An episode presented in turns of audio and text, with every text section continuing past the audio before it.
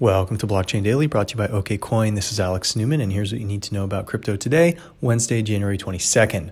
Markets mixed with Bitcoin Core flat from yesterday, sitting around 86.50. Ethereum down 1% to 167. Bitcoin Cash ABC up 1% to 345. Next XRP's flat from yesterday at 24 cents. In South America, the Venezuelans are selling the petro on LocalBitcoins at half of the official price.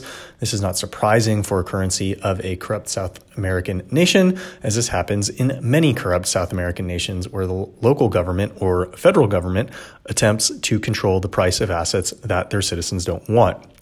In the United States, Jack Dorsey's Square was awarded the patent for real time crypto to fiat swaps. This, when launched, should make it easier for cryptos and cryptos like BSV, for that matter, to enter mainstream adoption, though it doesn't quite solve for the tax reporting issue that exists for US users who are constantly buying and selling crypto.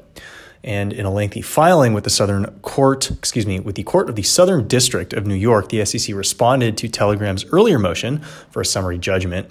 In it, the SEC disparaged the Telegram Open Network, Telegram's blockchain, as well as the operation's Gram token. Quote, Telegram has put forth no evidence regarding the Ton blockchain's state of development at launch document reads, adding, quote, Telegram's marketed few, if any, expected uses for grams could likely be vaporware. Be careful, especially when chasing hot ICOs. Until tomorrow, this is Alex Newman.